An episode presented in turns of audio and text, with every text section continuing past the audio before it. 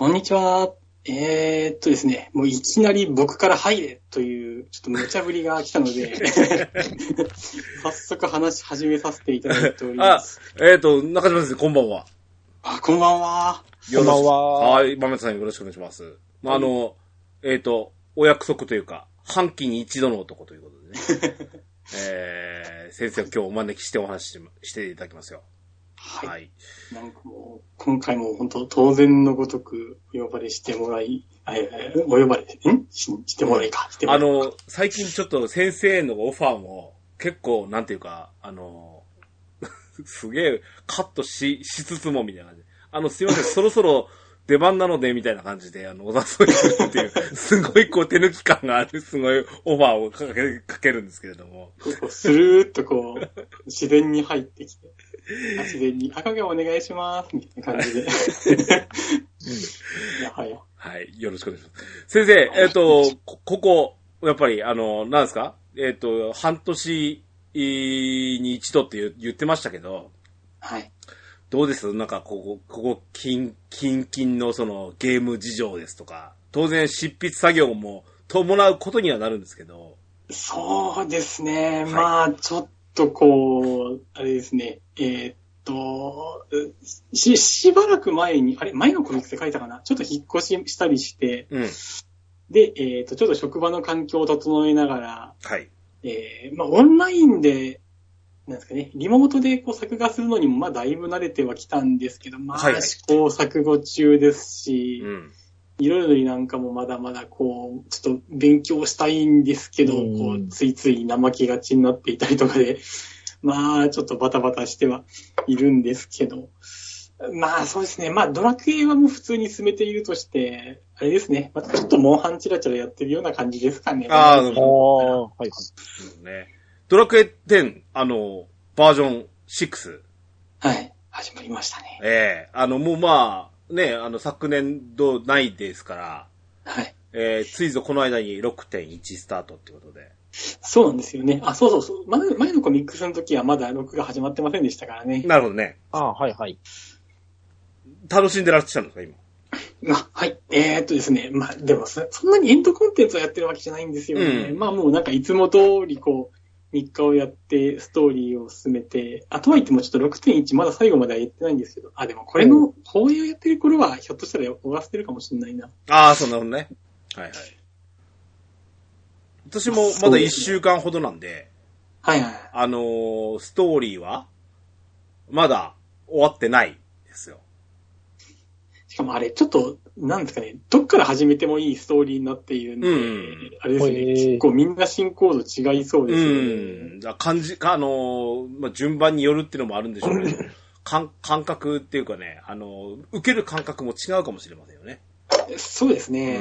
うん。ですし、うん。あの、ただ、なんか結構なボリュームで、そうですね。なんかバージョン5ほどのボリュームにはもうならないのかなとか思っていつつ、結構ドカッとぶっ込んできたなという感じですよね。うん、その人間、キャラクターもたくさん出てくる成果っていうのはあるんですけど、かなりその、なんだろうな、あのお頭の中で組み立てをしないといけないっていうかね、この、このキャラクターとこうでってどうだったっていうようなのを考えなきゃいけないので、いや、すげえネタバレ怖くて喋れない。そうですね。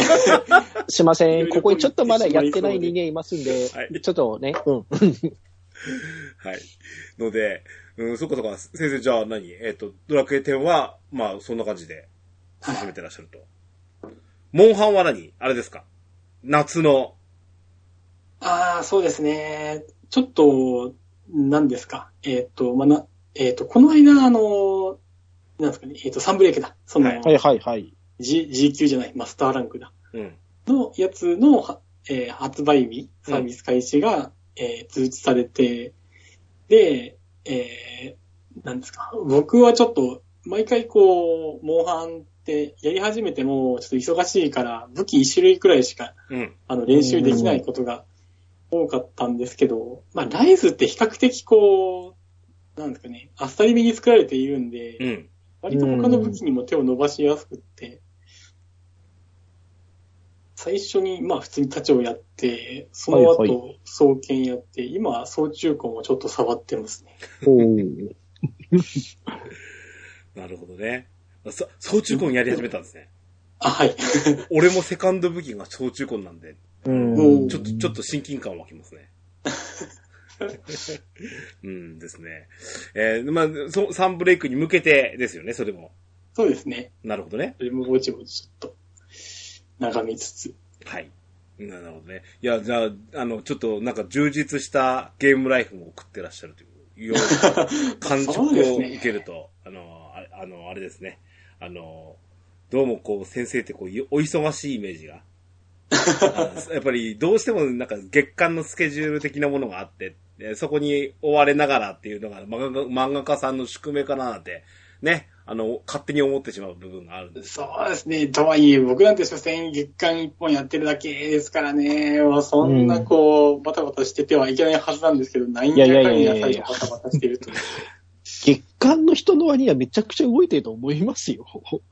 月間1本とウェーブ1本と定期的に4コマ1本って普通やんないですか、そこまで。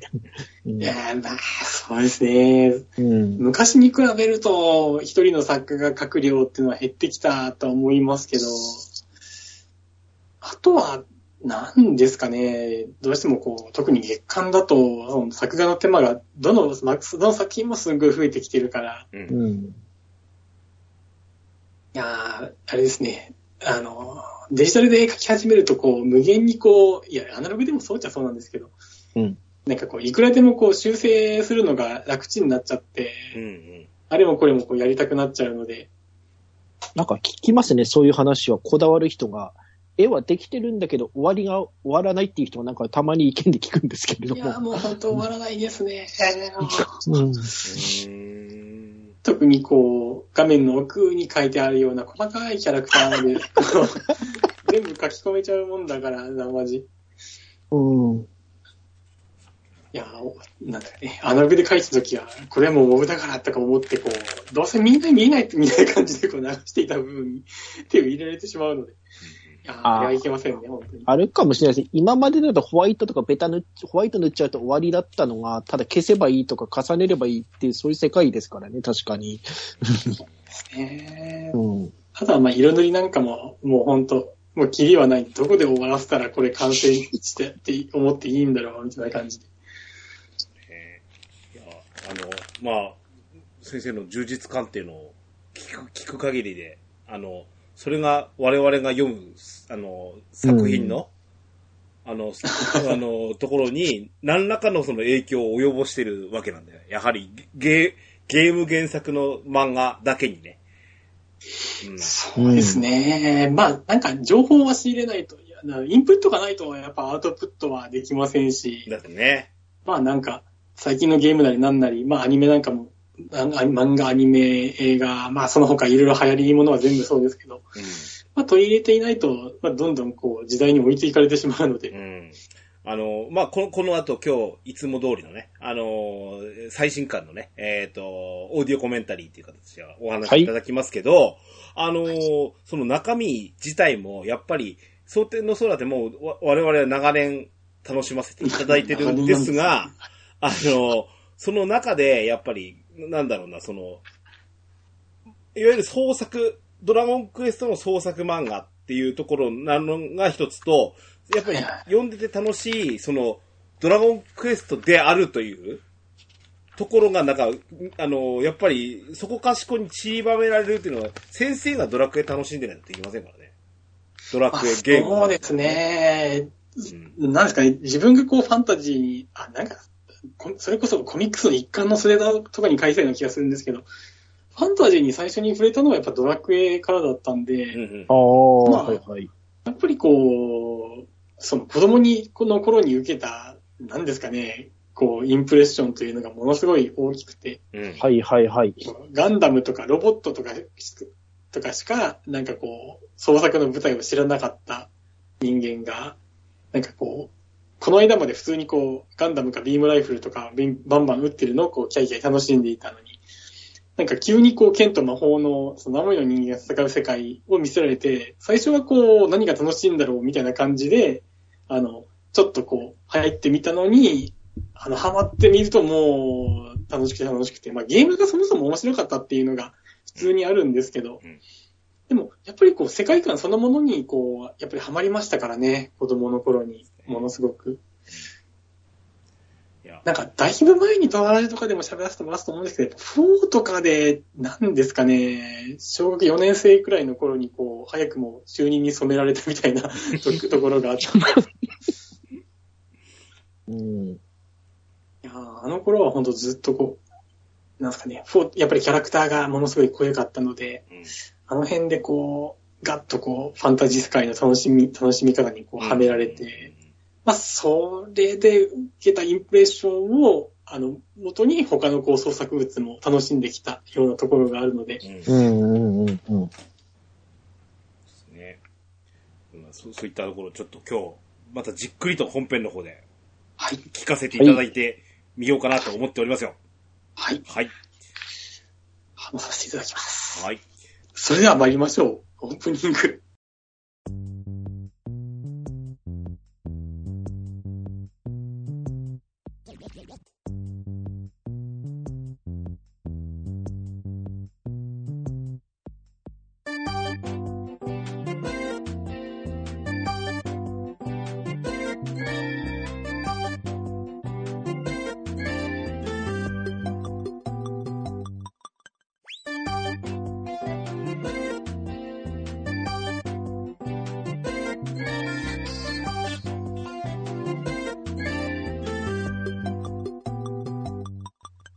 始まりました。DJ ケンタロスの DQ10 ドアチャックレディオ369回目でございます。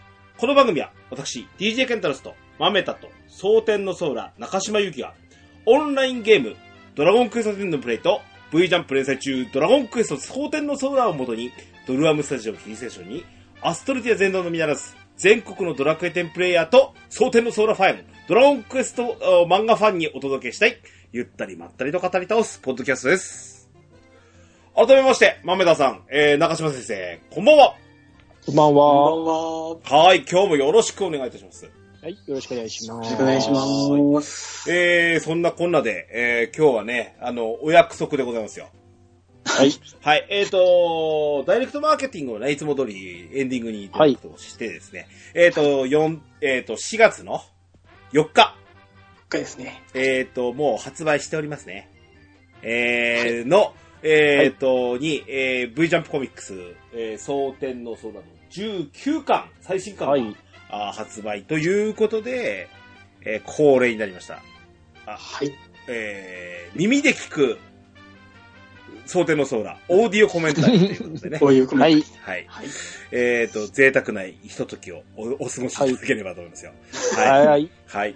えー、皆様、えっと、えっ、と、コミックス、うもう書店の方でね、お買い求めいただくか、あーあと、便利ツールの方でですね、あの、購入いただけると思いますので、こちらをですね、右手にね、持っていただいて、えっ、と、聞きながらページをめくってください。というわけで、えー、ご準備よろしいですかね、皆さんね。はい。というわけで、えー、よろしくお願いします。はい。というわけで、じゃあ、本編でたっぷり語りましょうよろしくお願いしますよろしくお願いします。はい、よろしくお願いします。DJ ケンタロスのドアラジはい、本編でございます。はい。はい。えー我々はちょっとね、あの、あれですね、えーコミックうーなんですが、ちょっとあの、はい V ジャンプ、今、手元にある ジャンプそうなんかをですよねめくりつつもですね、はい。いう形でおおしゃべりしますので、はい、いうわけでよろしくお願いします。えっ、と、収録関数が、昨年の11月号からかな ?104 話。11ですね。はい。104話から。11月号といっても、まあ、発売が9月とかですよねあ、。そうか、そうか、あ、そうねです。ね。月刊誌あるあるあるあるの、はいあ。の発売率と、はい。えーここが全然違うっていう。前回の18巻の最終話あ、はい。が、あの、完全ラブコメの展開のところで終わったわけですね。そうか、そうか、そうか。そうだよな。そこまで普通に18期に入ってるんだよ。うん、そうそうそうう。ん。そうですね。うん。青春かってみんなで言ったあの時ですね。はい。ので、えっ、と、ね、えー、最後に、えっ、と、うん、これあの、漫画の1ページがずーっと連なって、あうんあず、あずに降ってくるシーンですね。はいはいはいはいはい。で、その後、おソーラが、あー覚醒して、えー、エクステンションラインを発動したとこで、18巻が終わってます。はい。はい。ここが、からですね。はい。はい。じゃあ、と、ストーリーテリングの方を、豆田さんいつも通りしながら、じゃあ、はい104話から、はい。行きましょう。わかりました。あ、ちょっとその前に一つだけ前置きいきますね。はい。今我々 V ジャンプよめくりながらって言ってるのは、実はこの、実は収録自体は、あの、19巻まだ発売前に撮っておりますので、ちょっと V ジャンプめくりながら、コミックか、ね、ここにありませんので、ちょっとあの中身の幕間の、えっ、とですね、車窓からとかそういったところはまだ全然情報ないので、その辺は飛ばしますので、それはご了承ください。わ我々も楽しみです。はい。あと、ここにいるのは原作者と正直、あの、熱烈なファン二人なので、正直ダイレクトマーケティングと忖度ありまくりの内容になると思いますが、ご容赦ください。よろしくお願いいたします。はい。うん。仕方ない、仕方ない。はい。じゃあ、早速いきますね。104巻からではい。すね。はい。えーあ、104話からで。うんえー、ということで、いろいろ、1話のあの、オマージュするようなラインの発言の後から、いえーと、渋いキャラ2人の対談ですね。はい。よかった、生きてましたよ、この人たち。ままだ争っていないというね。うんいやーもう、ほんと何年ぶりかに、うんあれ、な、なん、なんか、何巻からかな。LINE が出たか。1年間ぐらい埋まってましたかも、たかもしれないですね。うん。うん。でも、10、えーと、10巻、そうだよな、そうだよな、10巻で、アズがこう、はい。連れて行かれる流れになってるんで、まあなんかはい。連載の半分くらいライン、エクステンションラインえーと、何これ、あー、どこだっけ？私メモったんだよな。えーと、最後は56話で、あの、吹っ飛ばされるところまでだったので、そうですねえーと、間に48話ありますね。すげえな。そんなにか48話ですので、えーと、4年です。4年。4年ぶりの LINE 発動。4年ぶりの LINE 発動と最終話は、技出したっていうか、すぐ吹っ飛んだんで、実質4年と1ヶ月ですか。長かったっすね。そうですね。いやいーうんちょっとこう、作品のこう、例えば大の大冒険だったら、大がドラゴンの紋章がない状態で、そんうん。なこう、冒険してるような感じですからね。長かったっすね、本長か当ったなぁうんまあ、ちょっと途中、こう、過去編画をや、過去編をやったら、またこう、いろいろ伸びてしまったりだとか、その突入部隊の、あの、エピソードを書き始めると、また長くなってしまったりとか、まあ、そういうことをしているうちに、まあ、いいつの間にやらすごい長くなってしまいましたね。はい、仕方ないです。先延ばししたわけではないんですが、仕方ないです。はい。そうでなくてもな、うんやっぱりこう、その、突入部隊とかの話がなくっても、やっぱりキャラクターものすごい多めに書いているので、うんうん。どうしても JB チームのバトルだとか、ユールチームのバトルとか書いていると、はい伸びるっていうのは普通にありますからね。はい。いや、いやけど長くなりました。本当に。そこも楽しませてもらいましたもん。やっぱ、ゴーとライセンちゃんとバトって欲しかったですし、うん。いろいろありますし。ということで、えっ、と、1話のオマージュの感じでラインを発動させまして、うん弾き返しますということで、えっ、と、大怪獣アビーこけます。ここで使ってんのが、えっ、と、リベタンリですね。リベタ。まあ、そうです。うん。アズの呪文をエクステンションしてると。はい。うん。あの、ベベタンってそもそも、あれじゃないですか。大の大冒険初の呪文です。そうです。はい。で、ドラクエ10の方にも輸入されて、先生がさらにそれを 改造して 使うという。そうですね。まあ、あれ、ベタンはあれかな？モンスターズかモンスターズかな、か。かなうんはいされて、うんドラクエ10ではベタンそのものは出てませんからね。うんなんかズシードとかでまた別の、あの、うんニュアンスの順番になっていて。今、ベタ先生使いますよ。あの、なんだっけ、チーズ、あ、キノコそうか。あいつあベタドラゴンベタン使います使ってきますよね、そういえば。うんそうだそうだ。普通にドラクエ10に入ってるわ。あ、すいません。勘違いしてました。うん。そんで、その次が、ギガデインなんですけど、うん。ここも一巻のオマージュなんですよ、そうですねその時のポーズと同じ感じでって感じで。あちょっと待って、久しぶりに発動したもんだから最大火力出しまくってますね。本当そういう気持ちいい あの。さじ加減がわからん。うん。うん。やー、なんかちょっとこう、少しこう、なんだかね、その辺でこう演出が大味になっていて、こう、アビーがなんかかわいそうなことにうん。なっているんですけど。間違いなく昔のライン発動した時よりも上がってますよね、レベル。これ間違いなく。そうですね。昔ここまでやっぱり強くなっていないと。親和性とかなんか生まれたことでやっぱ上がってんのかなって思ったんですけど、ここすごいなっていうのと、で、あくまで耐えるアビーと、あとこの後のなんですこれ個人的に好きなんですけど、セリフ的に、アズの汚くて何が悪いのってやつ。これ好きなんですよ。あはいい。うん、なるほどね。うん。なんか、アアビビー、アビーがはい、けな、あのうん、ソーラに一体、ソーラを、えっ、と、けなすわけですよね。はいはい。汚れた雑種などと交わって。うん。なんていうか、こう、アビー、アビー、まだちょっとまだいろいろこう、裏が最、うん。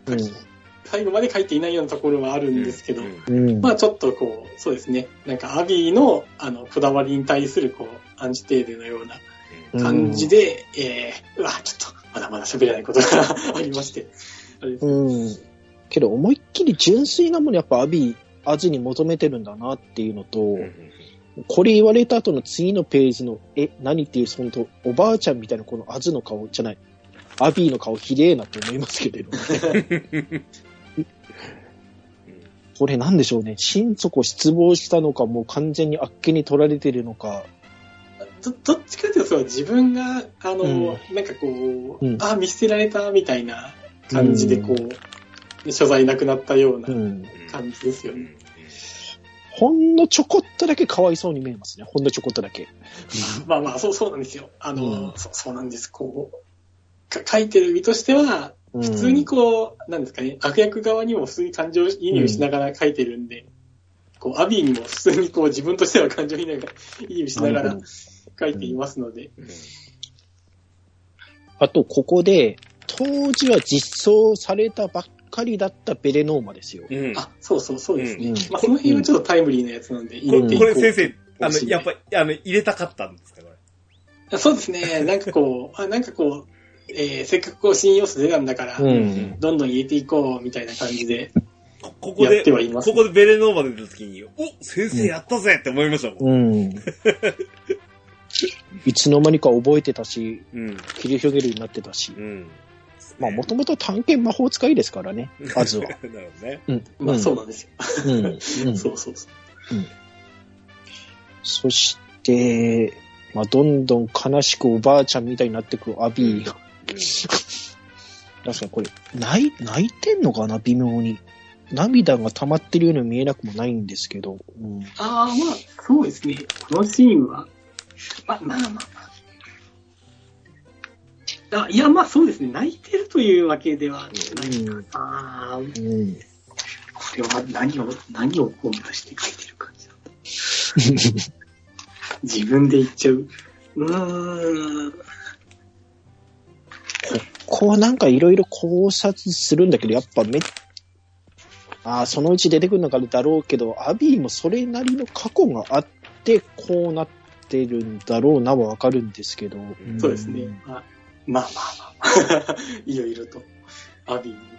まあいろいろ何かに裏切られたか何か純粋なものを求めるようなことが起きたんだろうなっていうことなんでしょうけどね。そうですね。まあそれに対して、まあ、弔いっていうか手向けと言いますか。これ半年前も言ったかもしれないんですけど、ここのベギラゴンのあの、ああ、はい。ハドラー式の炎の出し方とベギラマ式のこの打ち出し方、これ大好きです、本当に。ああ、ありがとうございます。ベギラマの方にまで気づいていただけて。これあ、れですよね。だから、あの、アバン先生風のベギラマ、あ、ポップって言った方がいいか。ポップ風の打ち出し方ですよね。ですね。大の大冒険だと、そのベギラマが、うん。あの、パンチで打ち出すような。感じになってるんで。いやー、その、ベギラマをパンチで打ち出すっていうのって、なんですか、ベギラ、ベギラマっていうか、ギラ系って普通範囲系の、うんうんなんですかね、攻撃呪文じゃないですか。はい。だけど、ベギラマってこう、あの、パンチで打ち出すっていうのは、なんかこう、あんまりこう、範囲系っぽいうんイメージがないうん感じなんですけど、多分あれってその、なんとかね、三条先生の、あこれ勝手に考え、僕の勝手な、あのー想像なんですけど、三条先生のドラクエワンリスペクトだと思うんですよね。はあはあ大の大冒険ってギラ系って優遇されてるじゃないですあ。か。うん。はいはいはい。あの、メラゾーマなんて登場時からポップが使うのに、うん。ギラ系ってベギラマすら覚えるのが結構後で、はいはい。で、えー、なんかこう、その、ポップがすごい、ああの、メラゾーマ使えるのに、あの、うんあえてベギラも覚えて頑張って使ってるようなシーンとかあったりして、はいはいはい。でドラクエ1ってそもそも戦闘が1対1だから、範囲呪文も何もなくて、ベギラマも、もう敵1体に、うんあの、ダメージが入る呪文なんですけど、なんかあの、パンチ打ち出すベギラマってドラクエ1リスペクトじゃないかと思うんですよね。うーん。あの頃は、結局呪文ちゃんと打ち出すっていうのはファミコンだと表現できなかったんで、うん。結構、どんな呪文のアクションなのかっていうのは、大の大冒険とかうん、同時にあの進行してたアベル伝説とかあたりぐらいしか資料なかったんですよね。うーん、そうなんですよ。で、アベル伝説の方では単にあの、炎を普通にあの、はい、出します、放射状に出しますみたいな感じだったんですけど、大の大冒険だとあんな風に拳で打ち出すなんですよね。ただやっぱこっちの方がいいわって感じなんですけど。そうですねうん大の大冒険のアクションで良かったのは、ちゃんとこう、なんですかね、えっ、と、必殺のポージングにちゃんと振り付けを全部考えていたうんことなんですようね。ん。いやーなんかあの辺は今から考えても計算して作ってるよなという感じで。はいはい。はい。ちなみに細かく突っ込むと、ここをはいはい。ギラグレードじゃなくてベギラコンなのわざとですよね、割と。あ、ベギラ軍ですね。ここもリスペクトっすよね、要するに。ですね。だって、あの、ドラクエ10準拠でやると、本当はこの炎の出し方はギラグレードの方になるわけなんですけど、はいはい。まあ、ちょっと、あえて、大リスペクトでベギラコンにしているようなところはありますよね、こはいれ。は。そこで、アビーさん直撃食らっちゃいまして、ここ気になるから、ここ突っ込んでいいのかどうかわかんないんですけど、うんはいはいはい。この赤子何、うんって感じソーラなんですよ、ね。とアズの間にいる、ヒレのついた子ですよね。そうですね。うん。いやーまあちょっとこの辺もまあまあまあ、ちょっと、うんまだなかなか具体的に語れる感じではないんですこけど。れは、だから、まあ、なんかのフラグなんだろうなっていうのははっきりわかるんですけど、どこまで突っ込んで我々もちょっと、ちょっと待って、さじ加減難しいな、これ。うんそうですね。でも、まあ、アミー的には赤ちゃんが、まあ綺麗だったわけなんですよね。うん。はい。うん。うん。ただまあ、ほん本当に赤ちゃんがいたというよりは、まあ、ちょっとアビーが垣間見た幻想のようなものでしかないんですけど、この本当に何か見たというよりはこの、あの、片目だけ、まあ綺麗って言ってる時のうんアビーのか目だけが、そのはい前のシーン、はいはい。燃やされる直前ってやはり魔物というかもう、ね、あの、狂ったような目してますけど、ここだけ純粋な目に戻りますよね。そうですね、ちょっとまあまあまあ綺麗な目になってる感じで。うん。浄化されちゃったんでしょうね、まあ、ここで。うん。とそうですねまあちょ。っとアビーはさ、これからどうなることやら。うん。で、まあ、ラブコメ展開、こっから入りまして、うん。ゆうりさん、あの、すっごい気持ちわかります。これはもう普通に、あの、ん応募の時点から、こういうネタが、あの、でしたよね、でしたよね。書いてあって、いつかやらねばと思いながら、うん。取っといたネタなんですけど。真白さん、フォローありがとうございます。はい。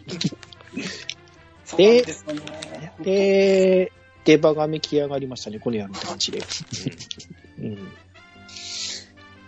いやー、マシルさんのキャラクターも、やっぱりちょっと、本当こう、うんこう僕はこう、うん。最初こう、ハスっぱなキャラクターとしてうん。登場させていたつもりだったのに、なんか、こういう、こう、なんですかね、うんえーっと、うんなんですかね、うん案外こう、へたれるところがあるみたいなうんところは、それほど意識せずにこう、登場させていたんですけど、その、マシロさん、実際にこう、座談会とかうん。で、あの、お話を聞いたりとか、あとツイッターでたまにこう見かける時なんかで、うん。やっぱりちょっと僕の中でもこうキャラクターがそっち側にこう、なんですかね、あのー惹かれていって、ななんで中、中の人寄りになってるんですかね。そうですね、こう、うん。うん表向きはすっぱだけど、うん。まあ、なんですかね、あの、当人はこう、ちょっと、ちょっと慌てると、こう、所属なめくじになりますみたいなことをこう書いてきたりして。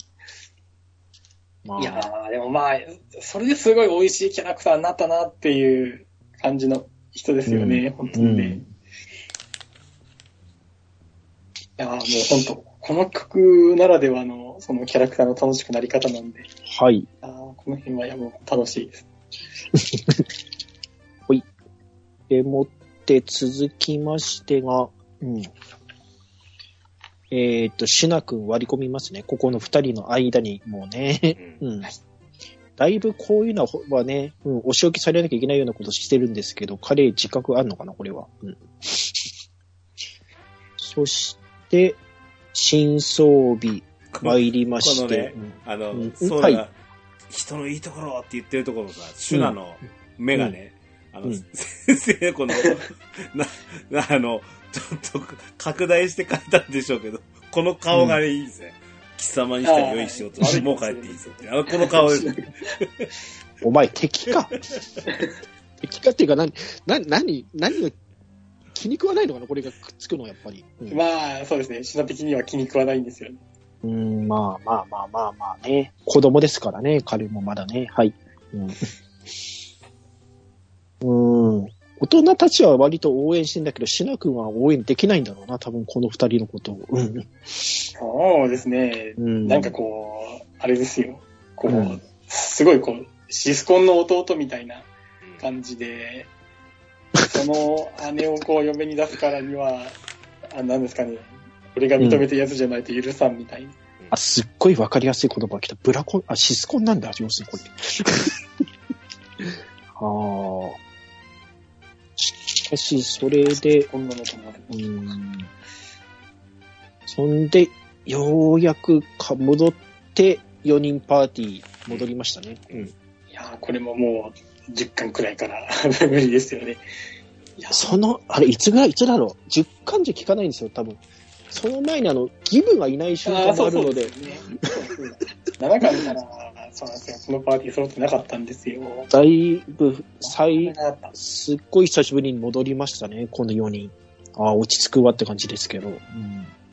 そうですね。うん。連載を始めた頃は、その、うん。キャラクターの性格付けってこうパーティー単位で考えてるはいはい感じなんですよね。あのうんそのパーティーの中で掛け合いをしてうまくまとまるようにっていう風にキャラクターを一人一人設定していたわけなんですけど、まあだんだんとそのキャラクター同士が馴染んでくると、もうちょっとパーティーばらけさせても大丈夫かなみたいな感じになって、で、分けて単独で各キャラクターがその自分のドラマをこう進めるような感じい。にはなってきていたんですけど、でもまあ、うんそうですね。それぞれの冒険の中で、えっ、と、みんなが成長して、まあ、ようやくもう一回再結成されました。ということそうですね。はい。で、再接敗して、まあ、シュナ君、やっぱ戦うつもりはないんで、ちょっとここで去りますね。敵ではあって、仲間にもなれるけないけど、ちょっと一回去りますみたいな感じです、なって。うん。そうですね。ちょっとここは、シュナがすぐ大人になって、潔くなったみたいなうん。ところをちょっと書いた感じでしたね。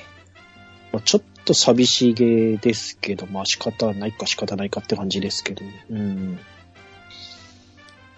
で、えっ、と、そこで話の最終話あたりで、じゃあ止めようかって言って、復讐の月を止めようと思ったら、うん。久しぶりの若様ですね。うん。うん。最後、この人が出てこないと。話に、話が終わらない。ボスですからね。うん。これ、えっ、と、成長させまくってたのは結局、アズの力で成長はしまくってたから、今まではアズが主だったんだけれども、ここから変わりましたっていうことですよね。そうですね。うん。エクステンション内で乗っっ取って。うん。ああ。これは計算通りなのか、マリクにとってはどうなのかって感じですけど、結局マリックにとっていい方向に、まあ、傾いちゃった感じはしますが。そうですね。その、まあ、マリック曰く、まあ、ちょっと先のページの話になりますけど、うん。ストレスに対して、えーうんいくつか想定していた、えーなんだっけ、流れの一つではあるみたいなはいはいはい言いはい。方をしているんですけど、あれ？もっと先かな？あ次の話ですね、これ確か。うん。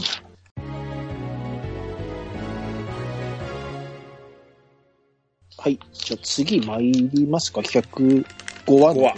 うんはい。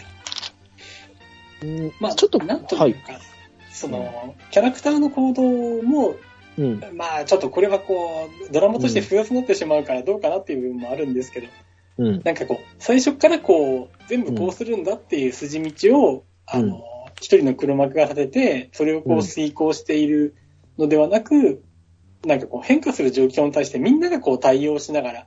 やってる、やって、どんどんこう状況が変化している感じなんですよね。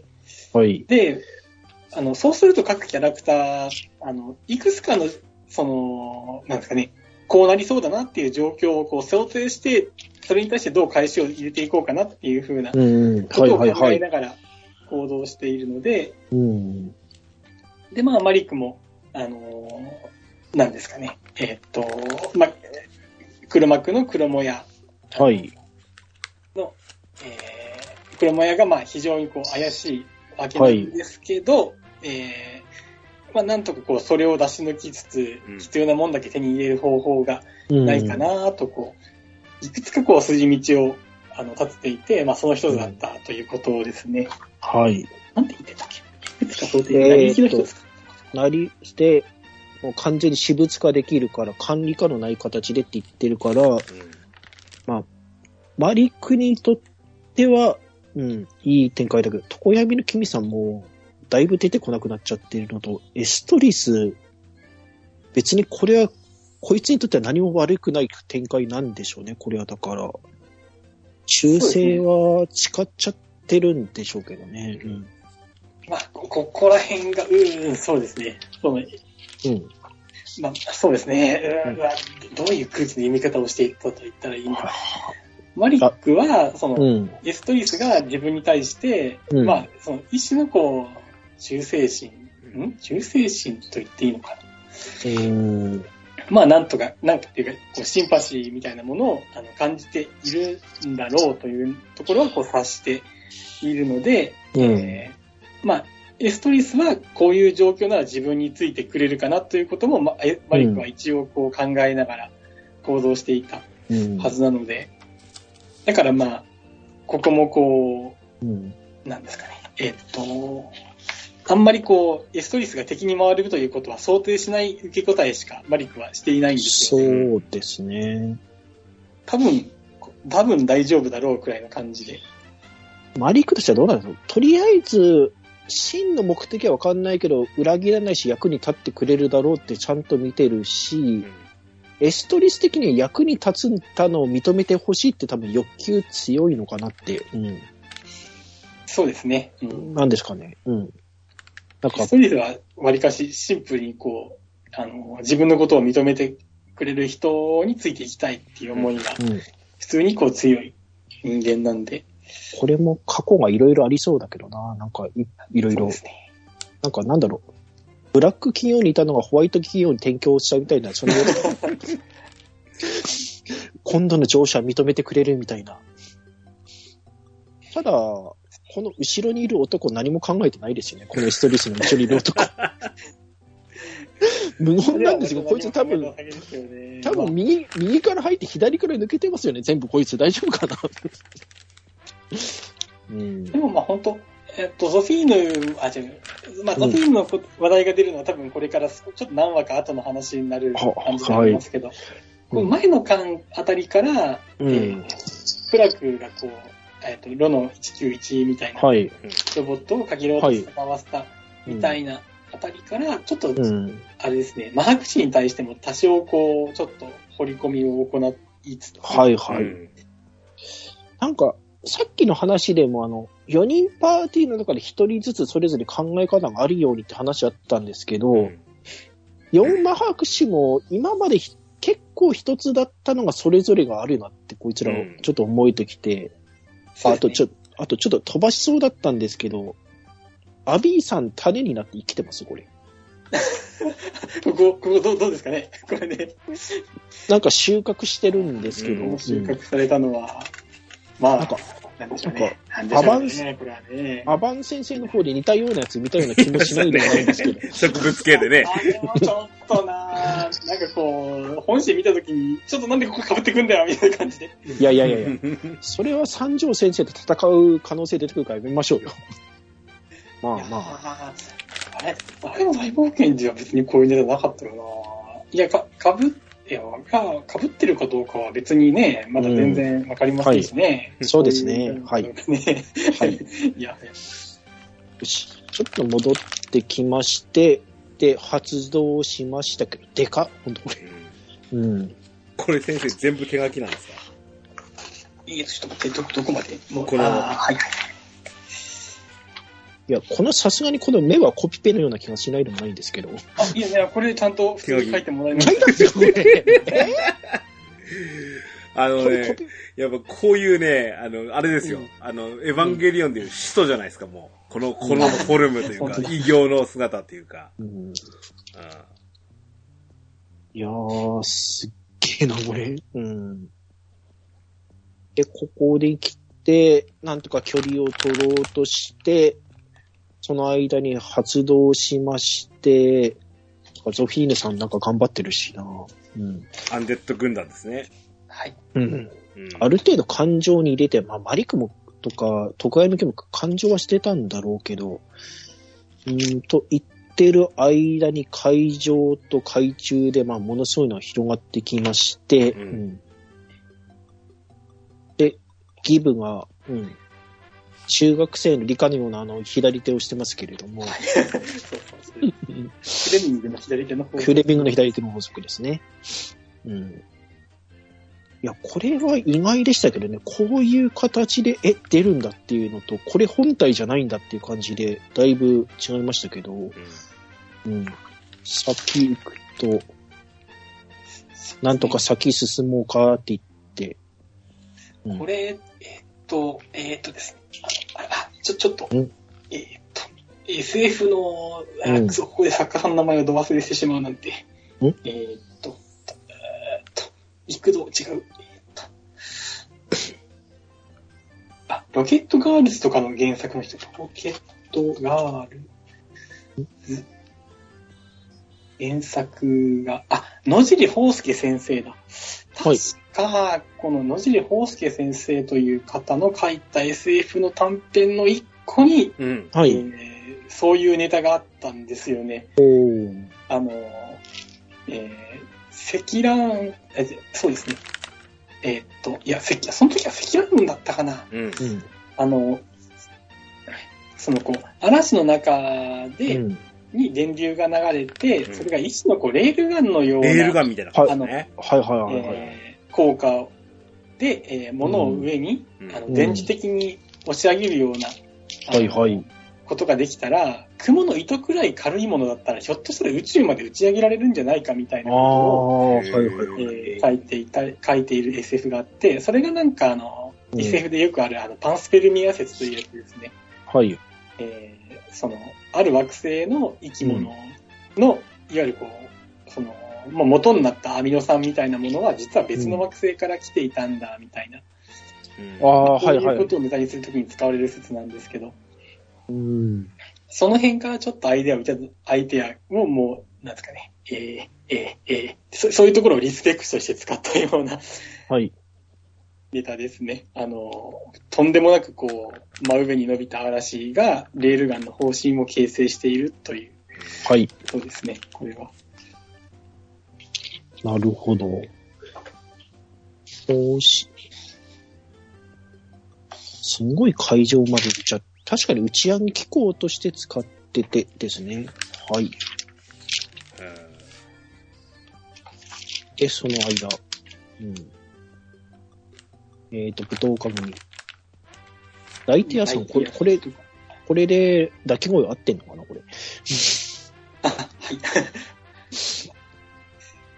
多分本人の中でもそういうことになったから多分もう大丈夫だとは思いますけれども。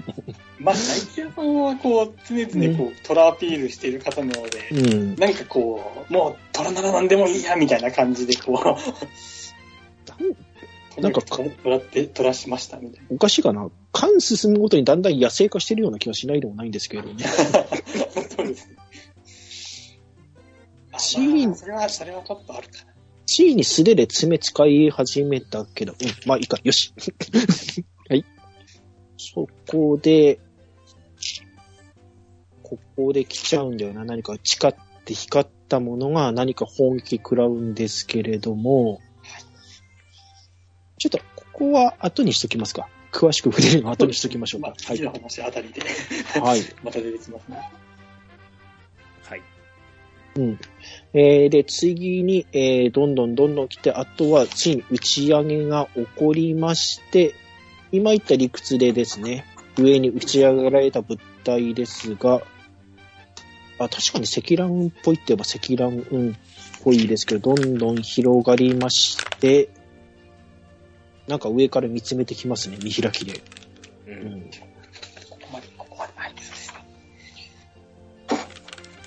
これは、えっ、と、まあ、嘆きムーンとかと同じ顔をしてますけど、泣き気分系のモンスターということで。いや、確かに昔の過去絵とかでこういうのもあったかもしんないんですけど、あの時は見た時は本当このまんまの顔で再現されるとは思ってはいなかったんですが、うん。そうですね。まあなんか、ああいう時にこう、うん。まあとりあえず書いておいて、まあ実際本物出したらまた別のデザインにしてもいいなみたいなこともちょっと考えたりもしていたんですけど、うん。でもまあ、せっかくドラクエのモンスターだし、ちょっとこう、ああ、嘆きムーン系のモンスターの、なんですかね、亜種なんだというふうに、うん。はい。えー思ってもらった方が、なんかドラクエとつながりができるかなという感じで、はいでまあこのデザインをした感じですね。で、正体出てきまして、アズリアン解説ありまして、でよくわかんないとか言ってくるギブ先生、わかりやすくまとめてくださいまして、うん。虫眼鏡。うん。でこれやばいっすね、確かに。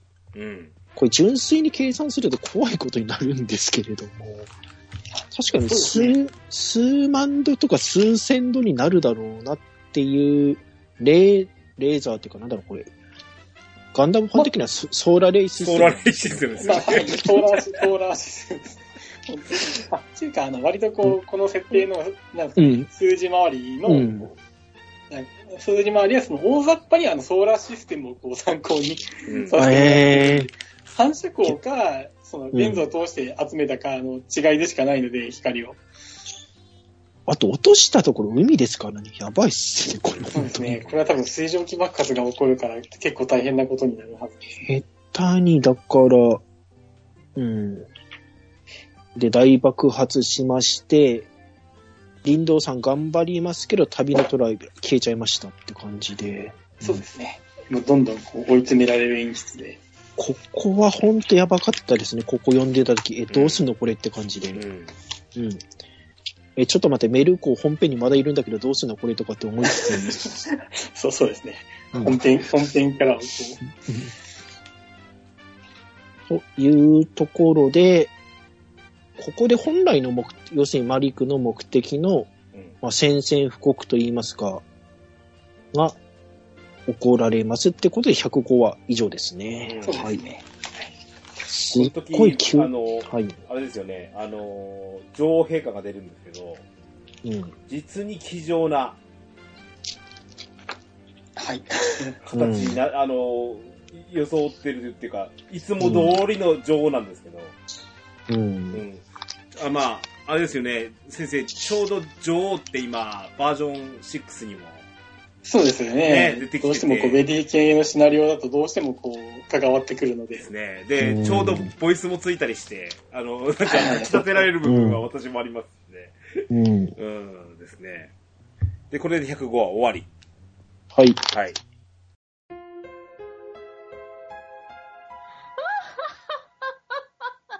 ドワラジー。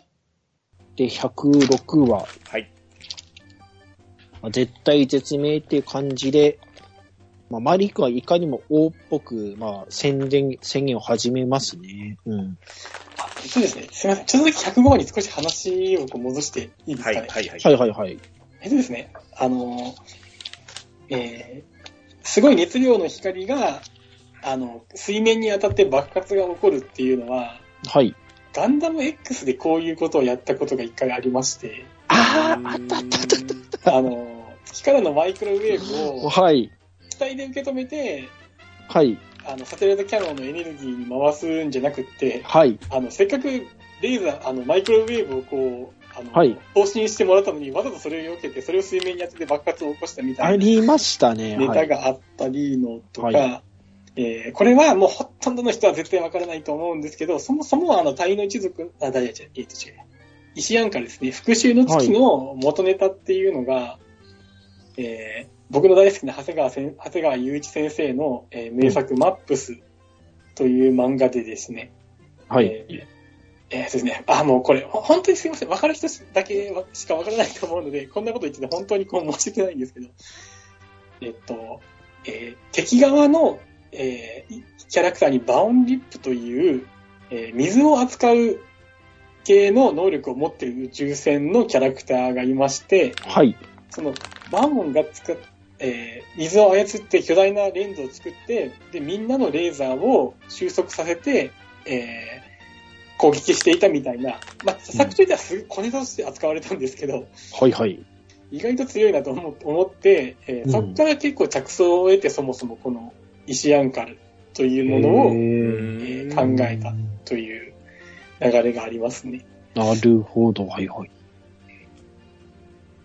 でもまあ、レーザーの収束というより、これは普通に単純にこう虫眼鏡とか、もっと言うとこう、あれですね、えー、そのた太陽炉みたいなものと近いので、あれですね、薩摩藩とかで、その幕末に、あの、なんですか、えーっと、で、鉄鋼業なんかで確か活躍していたやつですね。光を当てて、ああ、反射炉。はい、ね反射炉ですね。うんはい。と、まあちょっとはい。いろいろそういうところから着想を得たという話でした。はい。よし。じゃあ、ちょっと本編戻りまして、マリックが、ここ王っぽいんですよね、実に。うん。演名乗り方ですよね。女王と対峙してるから、ま、王族対王族ですよね、ここ本当に。騎士とか戦士じゃなくって。で、まあ、堂々と降伏せよっていう、まあこのあたりがただあの、交渉のために兵器使ってるっていう感じなんで、まあ侵略ってよりはあくまで、まあこれがマリックのやり方なってってわかるんですよね。うん。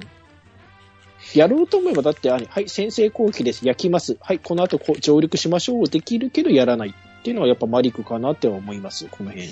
そうですね。その、えーっと、え まあちょっとうんあんまり深く考えすぎても仕方がない部分ではあったんですけど、はい。まあ、なるべくこう、うん。その、なんですかね、マリック側のドラマをちゃんと深みのあるものにするために、うん。えーなんていうか、戦争というものはある程度、ちょっとリアルなスタンスで描かねばならぬというふうに思いながら、この辺とかは書いてまして、敵を全部こう滅ぼしてしまえって、実はせあまり戦争らしくはないんですよね。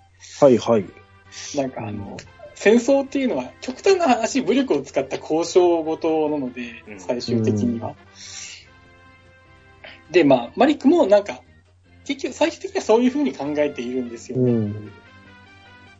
で、えーこれでまあ屈服させてしまえば、えー、うんなんですかね、まあ自分たちの生活は保障されるようになるんだから、まあそういうふうに武力を使っておりますということでですすね。ね。はい。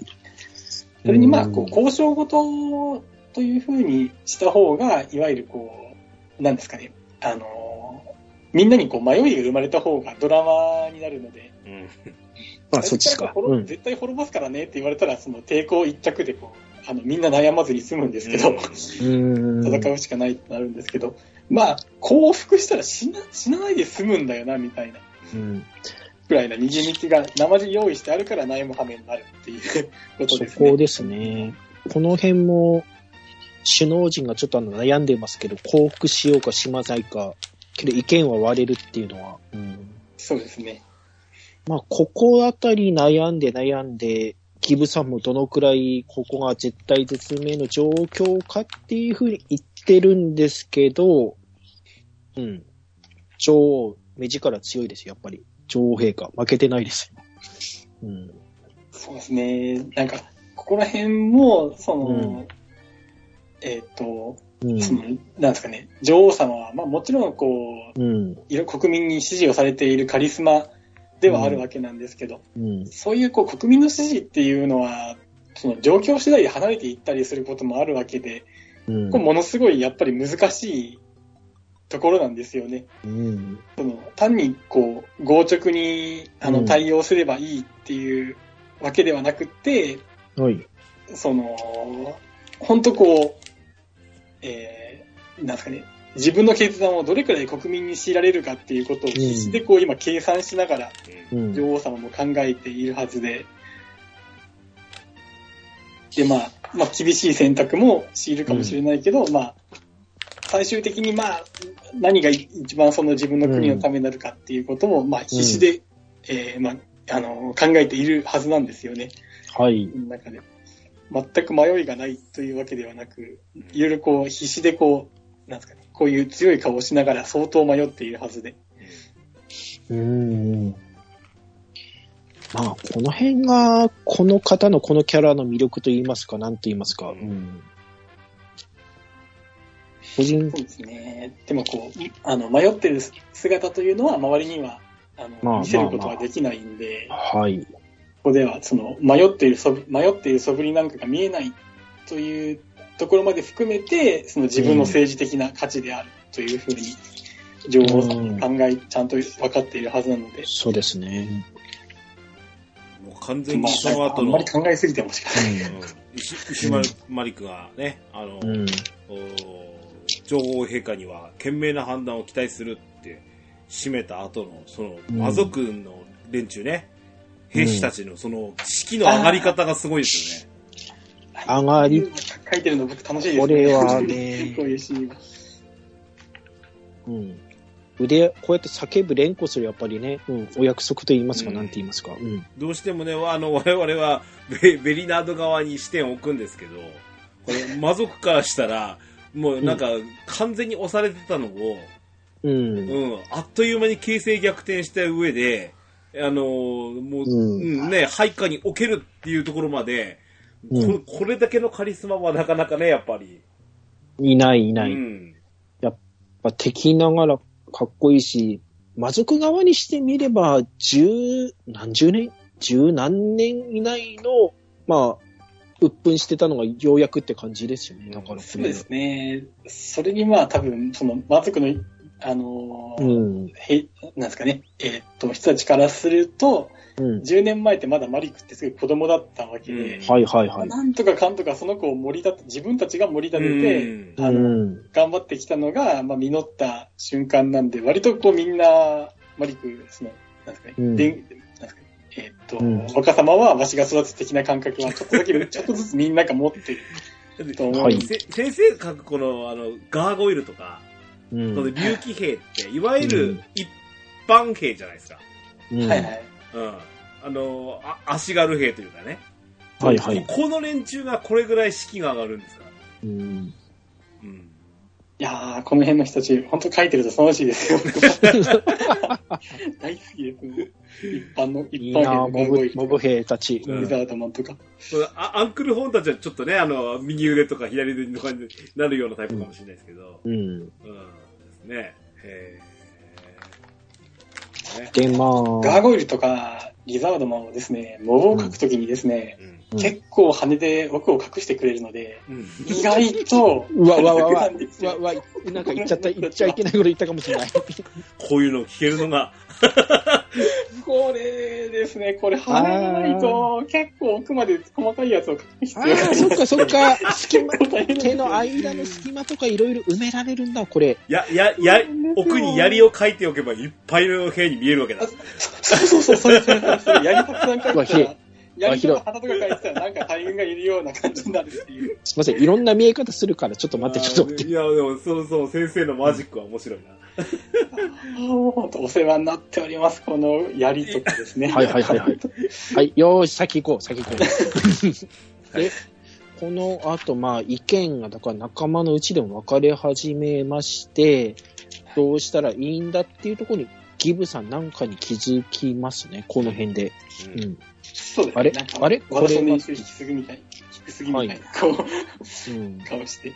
で、まあ、正論と、それでも行きたいなっていう相談がいろいろ、なんかちょっと戸惑ったり、暴れたりな、頭抱えたり、突っ込もうとするやつがいたり、落ち込むやついたりいる中で、はい、ディオーレ女王、来ますね。うん。うん。やっぱすごいわ、この人。できるのかっていうことで、まあ、ここも王と王の戦いですよね。うん。交渉ごとだけど悲観聞きませんっていうのと、あとそこで朗報が来まして、はい、メルゴー、分かってたけど生きてました。うんいやーちょっと、机にさんにこう、ネームを見せる段階で、うん、えっと、これの前の話で、こう、うんメルーコーが、うん、なんかクイーンベリーナにまだ乗ってる時にドバーってこう爆発したりするようなシーンを書いたわけなんですけど、うん。まあその辺とか、あの、ちゃんとこれこれこういう仕組みでメルーコは生きてますから、みたいな感じで必死でこう、机にさんの方に説明それはし、て、それ、それやばいですからね、ここで殺しちゃう。これ。で死んだりはしてませんから大丈夫ですから、みたいな感じで。防衛軍、防衛軍の行く行く末がかかりますからね。そうですね。ということで、それでもちょっと元気づけられたのか、ディオーレ女王の言葉ですね。うん。えっ、と、響きまして、そこにメルーコはやんわりと励ましいって、こっちも士気が高まります。そうですね。あの、うんメルーコーとディオーレ女王は、まあ、ん両方ともこう、指導者なわけなんですけど、はい。まあなんかこう、全然タイプが別というか、うん。女王様はキリッとこう、毅然とした態度で、えー、みんなを、ひあの、引っ張ってくれて、で、メルーコは、あの、まあ、やんわりした感じで、その、下支えをしてくれるとか、まあ、そんな感じで、うん。なんですかね、こう、違うタイプの指導者像を見せそうられたですね。そういう感じでしたね。けど、この組み合わせすっごい好きですわ、これ。うん。うんこの、あの、先生、この、あの、何？えー、女王が、うん。またあの、宣戦布告をするときにね、うん。あの、横丁からさ、この、魔法戦士団の兵士がさ、剣をスッと差し出して、ああの剣は今もまだ何時の首元に突きつけられていることをおることを忘れるなって、うんこの時にわざわざ剣を持たせるっていう、この魔法戦士。あ、これね、これ、ここといい、その次といい、ユナティ、気配りがすごいんですけど、これユナティですよね、多分。イナティですね。うんいいなぁ、分かってるなぁ。で、その後、ほら、これ、メルーコが分かったっていう時に、あの、空気読まない王子をちゃんと連れてくじゃないですか、ユナテですね、ここ。うんけど、ここ、あ、こういうのあるから、ディオーレ女王やっぱ好きなんですね。そうそう。ここの、うん、あの、オンオフがね、ちゃんと出てくるとか、うん。ゲーム中のその、あの、ベリナードのストーリーとかも、うん。あるじゃないですか、その、すごくこう、あの、周りをおもんばかってる、うん。ために、気丈に見せるディオレ女王とかっていうのがうん。見えますし。うんはい。うんそうですね。そういうところ、本当ゲーム内でもやっぱり魅力的なんですようね。ん。本当あの、普段はずっとこう、毅然としたキャラクターなんですけど、たまにほろっとちょっとお母さんであったり、妻であったりするそうそうそうそうそうそう。出てくる。はいはいはいうんあそこは、女王、なんですかね。いいで、いいね、この女は、みたいな感じになりますよ 本当ですよね。あの、本当にバージョン6.1で声がついたとき、うんああの、ディオーレ女王と、あの、メルーコに声がついてて、えで、、つ、ついたの？もちろんですよ。あ、つきました、つきました。なので、あの、この、このシーンって、まさにそういう、この二人が出てくるわけじゃないですか。はうん、これをこうあの声で言ってほしいなと思いますもんあ。ね。うん うん。そうですね。あと、あれですね。えっと、ユナティと一緒に、あの、なんとかね、えっと、メルーコがの生存を伝えに来た兵隊さんなんかは、うん。えーあの、女性の兵隊さんなんかは、いわゆるこうベリナードの王座の間の前で、えっと、レレイリーさんだったかな、はいはいはい。あの、はあ、は立っているこう女性の兵隊さんなんですけど、うん。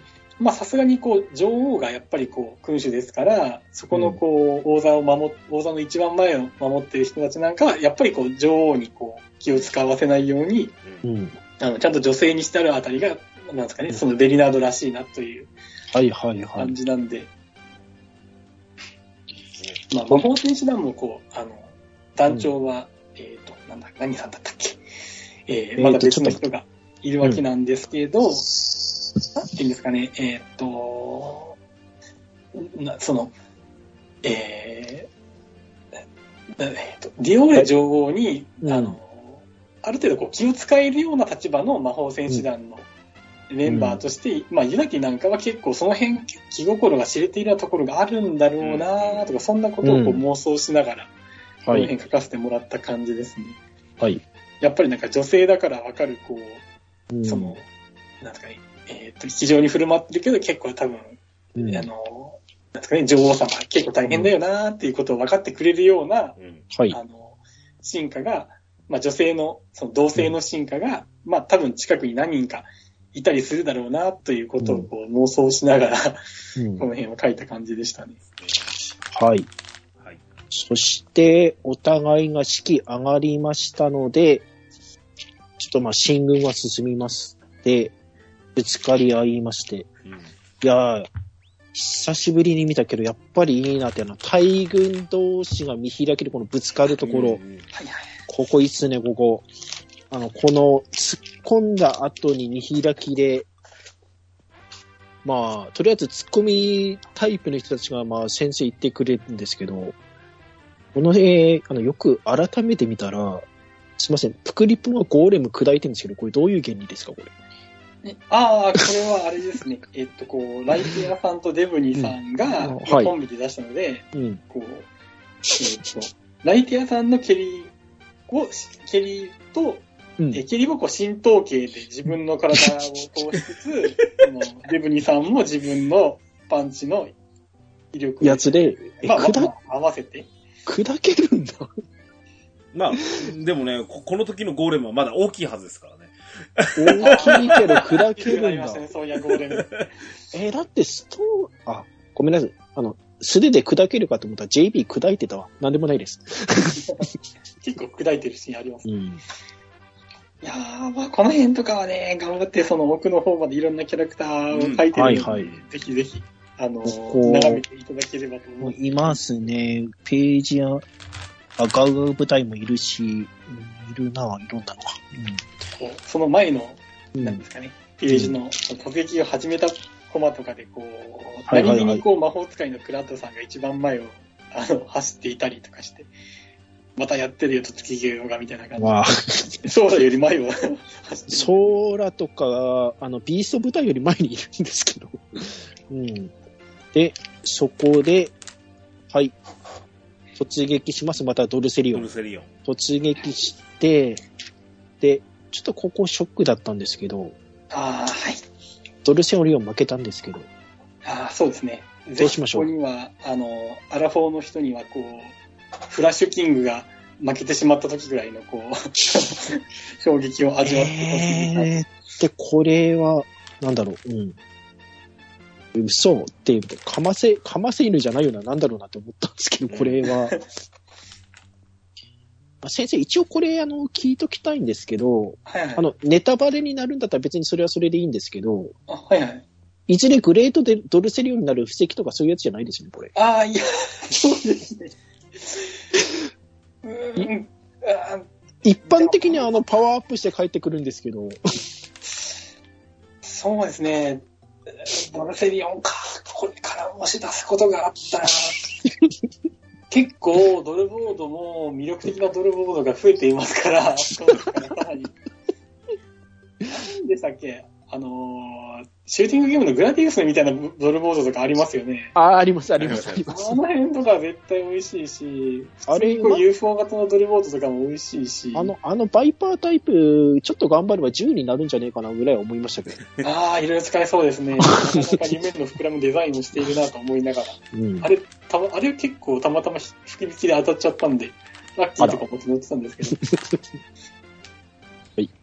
で、前のところちょっと先延ばして、なんか光ってるものの影が正体が分かったんですけど、え、って感じでしたね、これは。うん。来ると全く思ってなかったんで、えー今ここでこうかって感じっすね、ここは。うん。そうですね。ゾフィーンの出番を取っていたんで、うん。うん。どんなネタがあるかな、みたいな感じで。うん。えー、とさ、レイラメテスの残骸を引き上げた時たまたま混ざっとったって、お前何、お前何をいいもの拾ったみたいなこと言ってんねん、お前はって感じなんですけれども。うんはいああ、けどこれ、胸を残して命を落としたものだから、まだ魂つなぎ止め止めて、まあそれは無念だろうけどさって言うけど、そうですね。なんだろう。なんだゾフィーヌに言われせると、なんかなんか嫌なんだよな、ここの。確かにゾフィーンはここ、この時点では特になんか、うん。なんですかね、別にこう事実は普通にこう言ってるだけ、っちゃ言ってるだけなんで、うんこの辺は。まあ、その楽しそうに言うなよって話ではもちろんあるんですけど。そうですね。何語尾にハートマークつけてんだよ、この野郎とかと思うんですけど。まあ、あの、ゾフィーヌって、まあ、うんデスマスターというよりは、まあ、資料使い、ネクロマンサー。ネクロマンサーですねはい。うん。うーん。デスマスターは、あれは死を操るけど死を敬ってるみたいなことありますけど、うんこいつないっすからねないっ。すもこんね。本当ないに、ゾンビ、ゾンビ骸骨、ね。それをこう、生き返らせることにっていうところでしょうから。いつだったかどっかのセリフで、あの、死んでもか生きてるか死んでるかなんて関係ないし、死んだらゾンビになって遊べばいいとかって言ってたの、あ、本当にこいつこういうやつだったんだなって思いますけれども。そういう、そういう人です。うん。で、まあ、ソーラとしては一方的に知ってるっていう感じですね。だからここはそうで。すね。この辺ちょっと、うんみんなのこう認識が一致していないから、ちょっと複雑なんですよね。うんゾフィーヌはアズが、こう、アスキスのことを知ってるっていうことは分かってるけど、うんソーラがアスキスのことを知ってることはゾフィーヌは現この時点では知らないので、うん。アスキスには、誘白になりそうで難しいシーンでしたね。直接知ってるわけはないし、知ってた、何かの偶然で知ってたのもプクリポの姿なんで、なんだろう、この磯ワとぐらいしか思ってないはずなので、そうですね。なんかこう、あの、よくよく考えると、ソーラの発言は、こう、アスキスのことを知ってるっぽい発言をしているけど、あんまり気にしてないっていう感じですね。うん。届いてないのと、う。ん、そこで、まあ、攻撃始まりまして、まあちょっとあの人を助けようって言って、やっぱアズも知ってる分ですね、見過ごせないっていう気持ちは強いわけであっ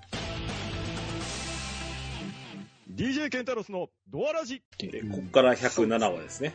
うん、はい。ここな、うん、ちょっと行きますか。うん。はい。107話、はい。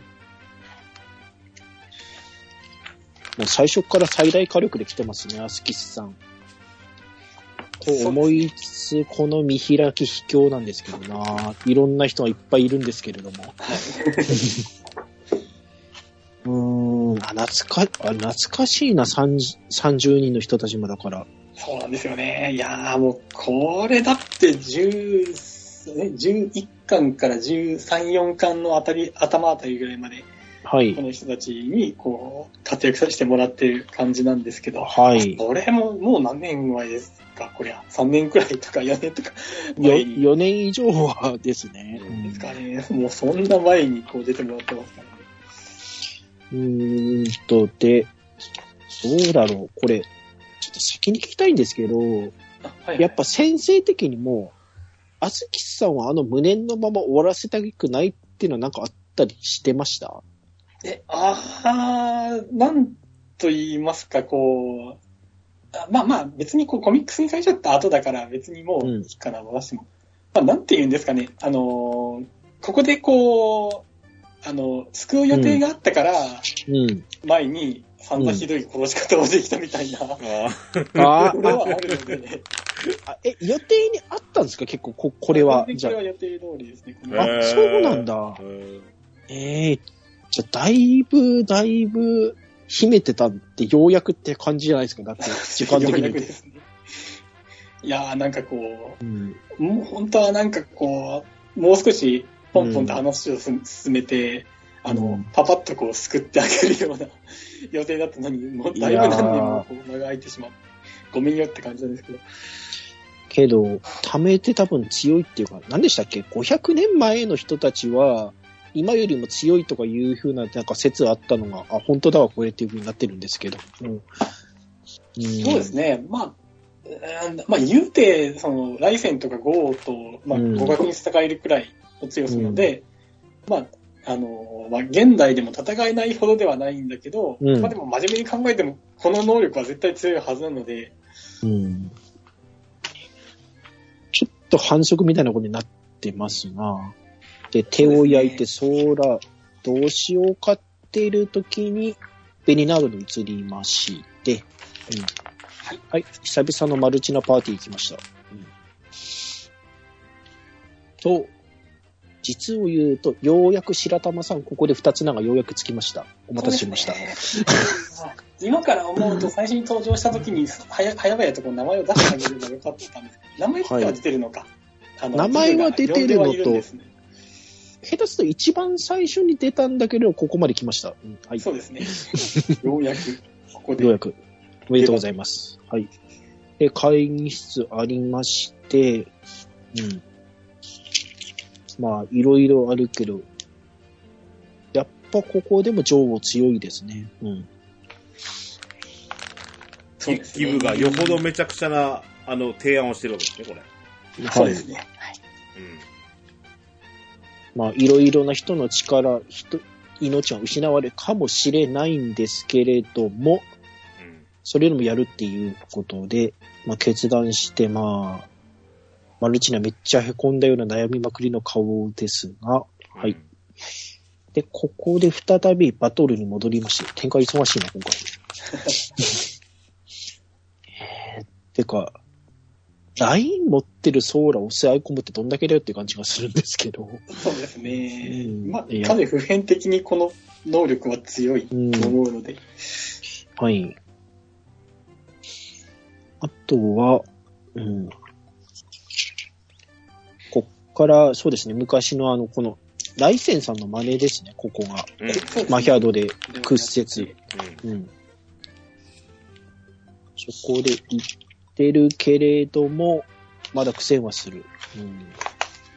まあ、ちょっとこう、うん。うん。来来戦は、うん。えー、なんですかね、えっ、と、適当に氷を置くだけじゃ、あのー、きれい、きれいに避けることはできなくって、うん。来戦は、ちゃんと昔から、昔にやった時から計算して氷を作っていました。ということで、うんそうですね。うん。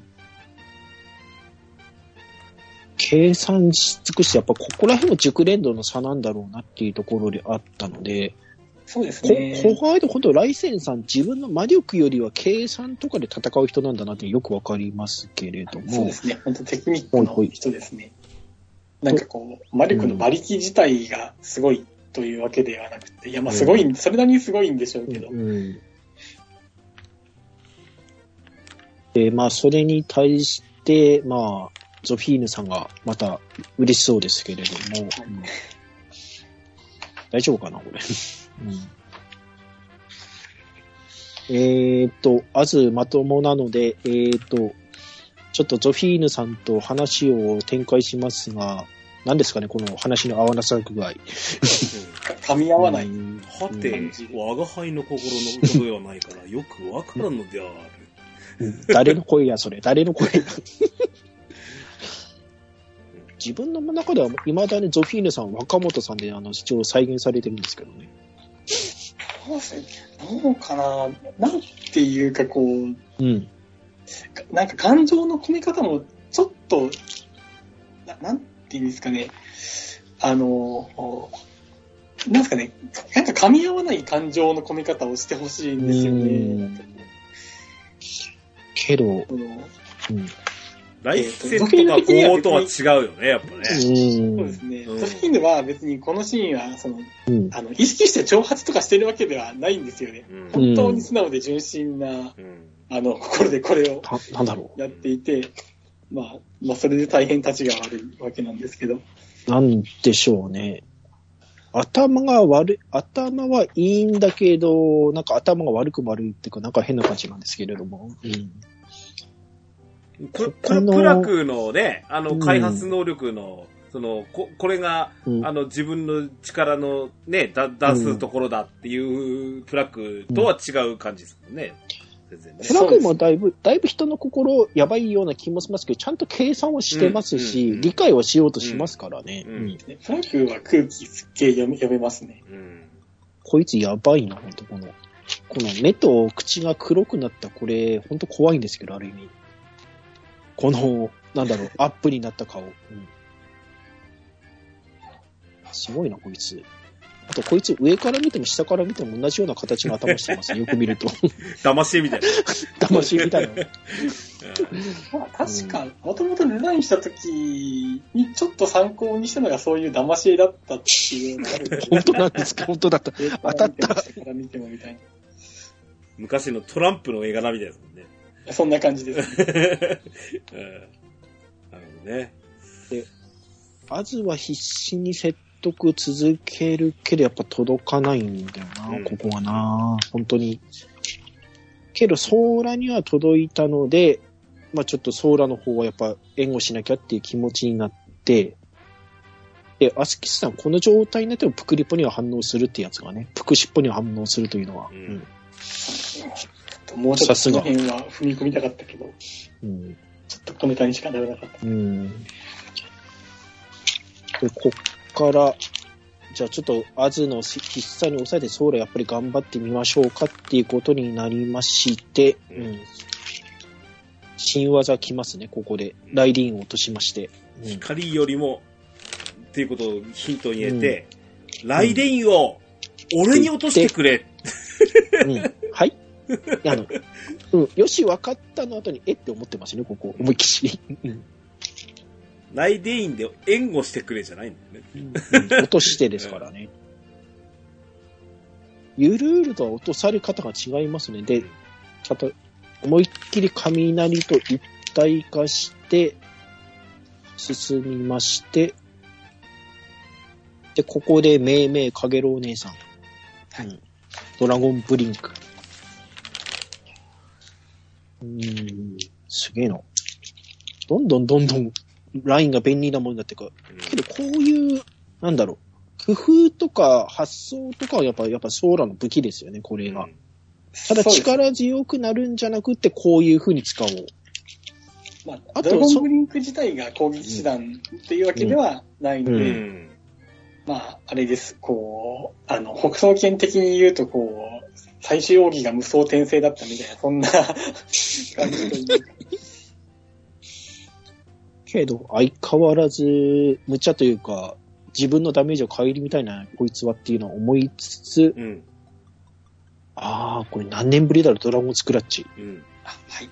これもそう、久し久しぶりなんですよね。下手すると5年ぶりぐらいのドラゴンスクラッチです。はい。実に、うんあの、ポこのポーズもね、うん。昇竜拳っぽくていいですよね。昇竜ですいますよね。うん。と いうことで、あ少、しこう号機がアシュラ戦空で、こう、スーってこう無敵時間になる状態でやってきて、あなので、この加速してるね。暴れたところをこう、そういう。はい。えっ、と、前編ここまでです。えっ、と、後編えー、108話からお送りいたします。はい。はい